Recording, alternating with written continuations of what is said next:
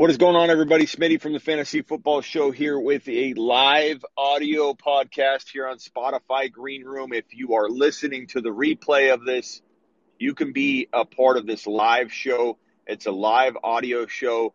You can come up on stage, you can talk, you can uh, ask questions in the chat, and it's something that you can get involved in. All you got to do is DM me on Instagram.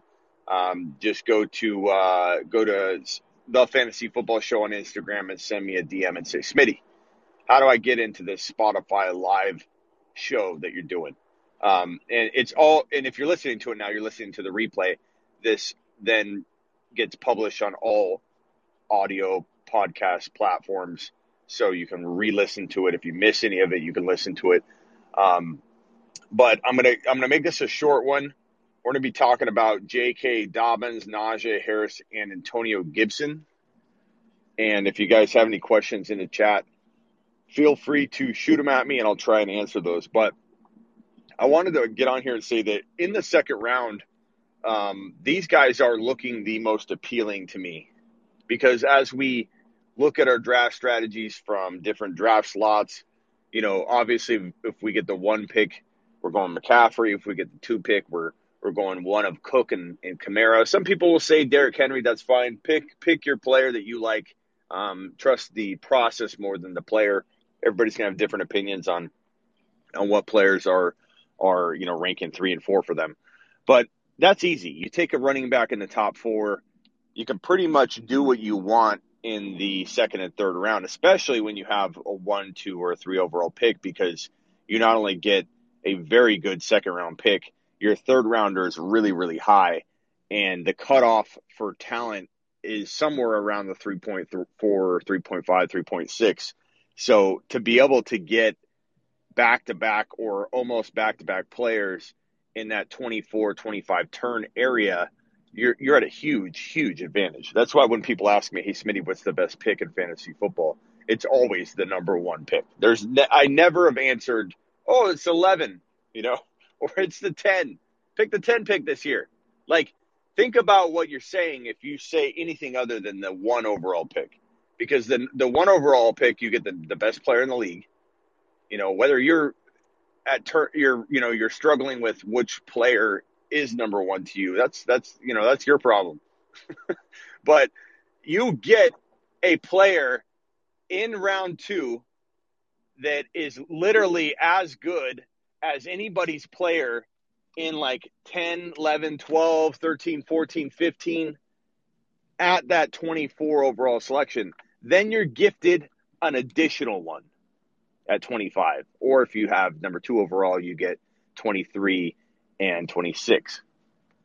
And it's just such a huge advantage because Ridley, AJ Brown, Justin Jefferson, DK Metcalf, these are you're getting two of these players down at the 24 25 turn.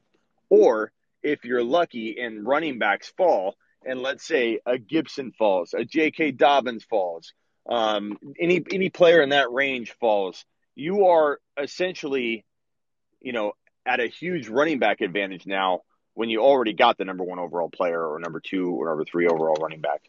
So it, it's the one pick is the only pick. If you're given the option, what's up, Rush? If you're given the option, what what draft slot do I want? It's one. It's never a hesitation to have your third drafted player essentially back to back with your second, and given the talent level is is near top ten overall, still right there, especially with the wide receivers.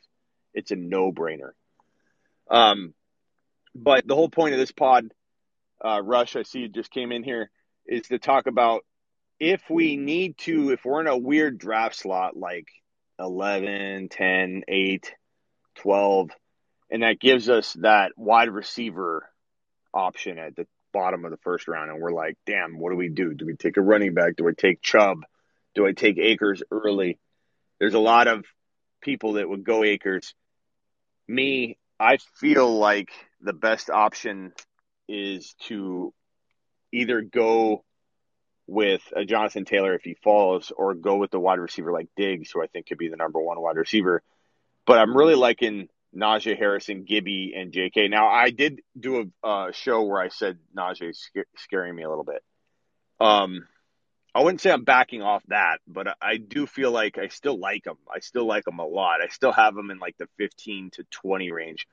My caution when they released DeCastro that day, I'll admit I I, I had a, a temporary moment where I wanted to just like hold on my my evaluating Najee Harris like anywhere near top 12 overall talent for redraft, but it doesn't mean I it, I still feel like it's questionable to take him at, at 10, 11, 12, 13, 14 in redraft.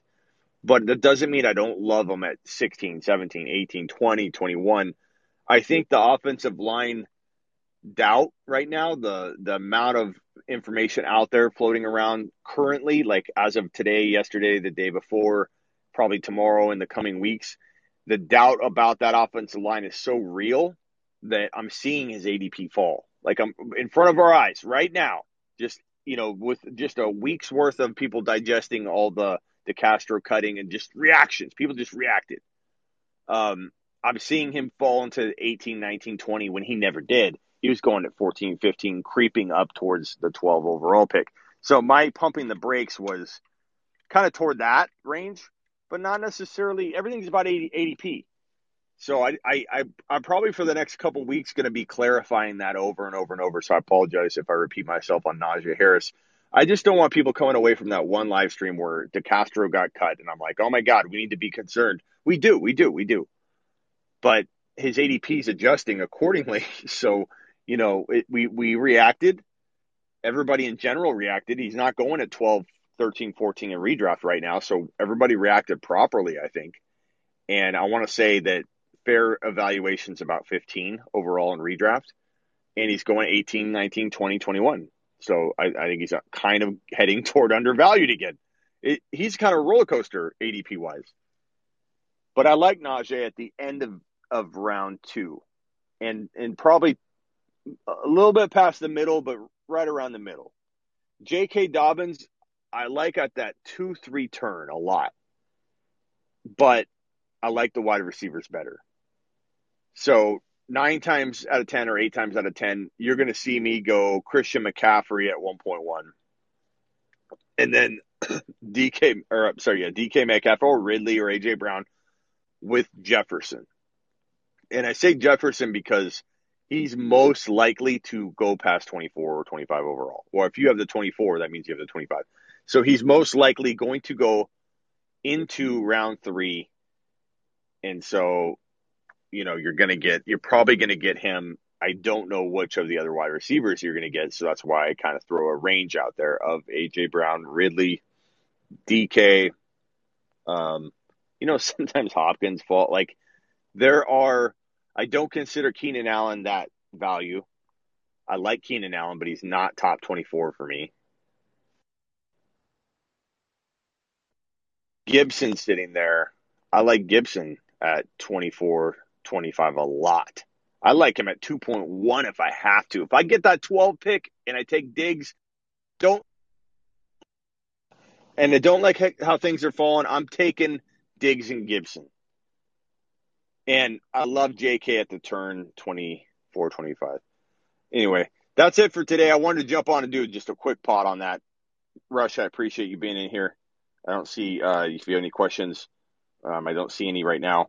But guys, if you want to listen to this um, podcast live, participate. This is Spotify Green Room. I do these about two, three, four times a week, and all you got to do is DM me on Instagram at the Fantasy Football Show, and I will. Uh, I'll tell you what you need to know to get into these live shows. And then again, you're listening to the replay, replay right now, probably, and if you are, you know now you know how to get on them uh, live. So, Rush, I appreciate appreciate you, man. Talk to you guys later.